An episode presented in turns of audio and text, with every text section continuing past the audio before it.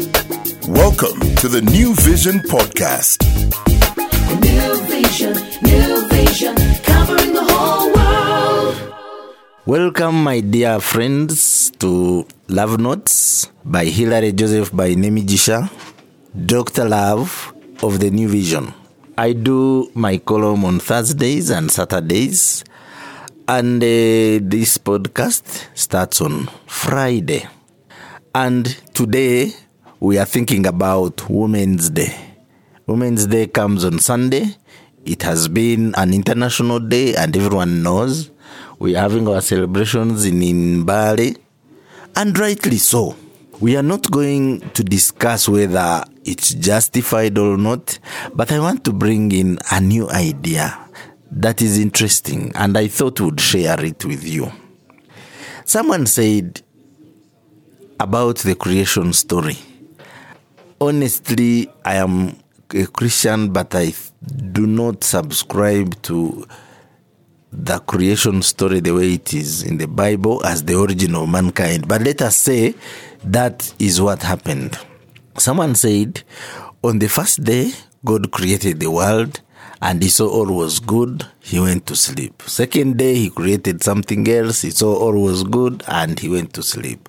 That day, blah blah, he saw all was good, he went to sleep. Last day, he created a woman, and he has never slept ever since. Why? Because when a woman came to the world, she came with her a lot of problems the world, the Garden of Eden started turmoil. The woman connived with the snake and brought the man into it, and then men for the mankind fell, and the world has been at problems ever since. It's sort of a negative story about women, but that is my point of discussion today. Ladies and gentlemen, if a woman brought chaos on earth, let's look at it. Most men are wired to impress women at all fronts.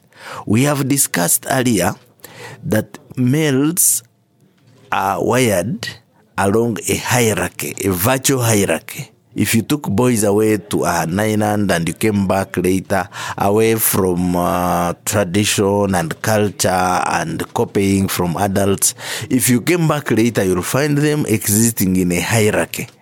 If they are 50, there will be number one who will be a boss, who will be a bully, who will bully everyone in respecting his wish.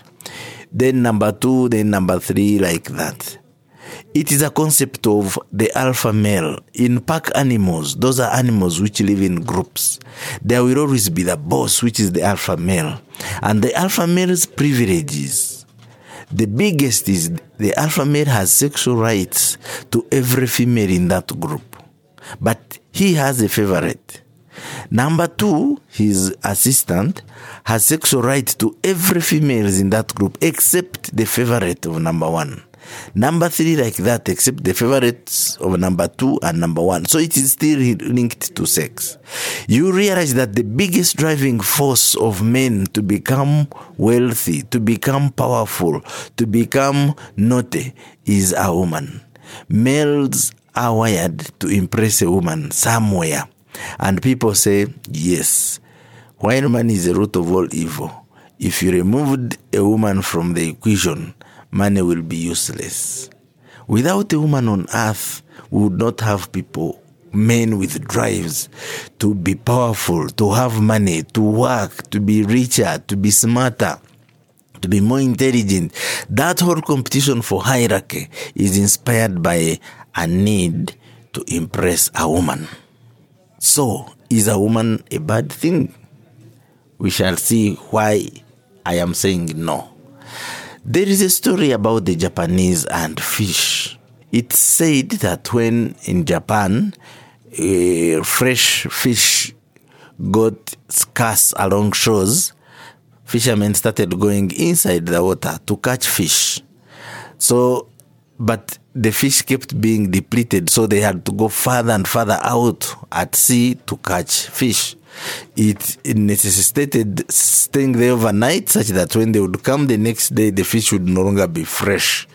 So they started losing market and appeal as fresh fish.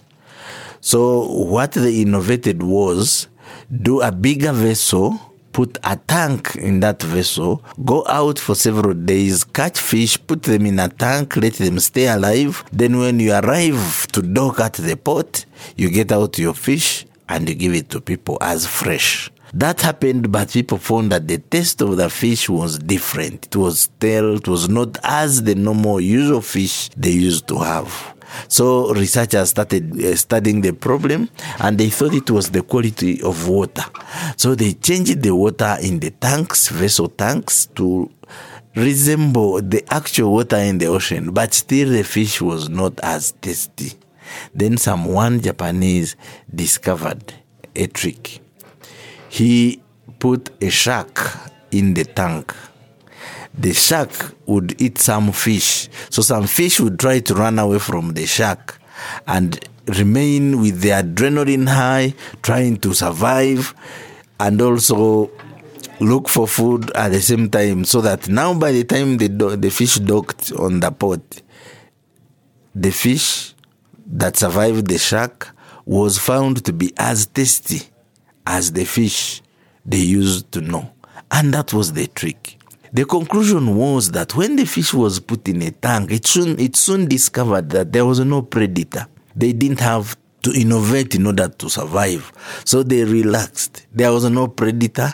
Food was readily available. So they relaxed. By the time the ship came back to the port, the fish, the adrenaline was no longer working. The fish was docile. The, so it didn't taste as much as a freshwater fish that has lived its life running away from a predator, getting scared by everything, trying to look for food, hunting at the same time, not being hunted. That kind of fish was deemed to be better and tastier than the fish that was docile and sleeping, waiting to wake up and sleep again, no predator, no food, no need for food. That is the world that people think is interesting, but it's not. When a woman came into the world, she gave men a need to fight harder. She gave a men a motivation to succeed. That fish story is supposed to show us that the life of docility, where you don't need to work to be better, to compete, is not a good life. It looks good from far, but it is far from good. It produces worse than a life that requires competition. And I have told people before if you go to families where you have one boy, one son, either it's the only child or one son among so many ladies because men are wired to compete. If a son has no competition, to struggle and remain and go or retain or try to struggle to be the alpha male, that boy will grow up being the only one and they won't struggle for success. Their ability, their ability to go up to their most potential won't be there because there is no one to compete with. They won't eat well, their appetites will be low because there is no other boy to fight for food over. So that life where we do not have competition is not good life. So women brought in the reason why we need to work harder. And we salute them. And on Sunday, we will join them for Women's Day. And we thank God for the gift of women. Happy Women's Day. You've been listening to the New Vision Podcast. New vision,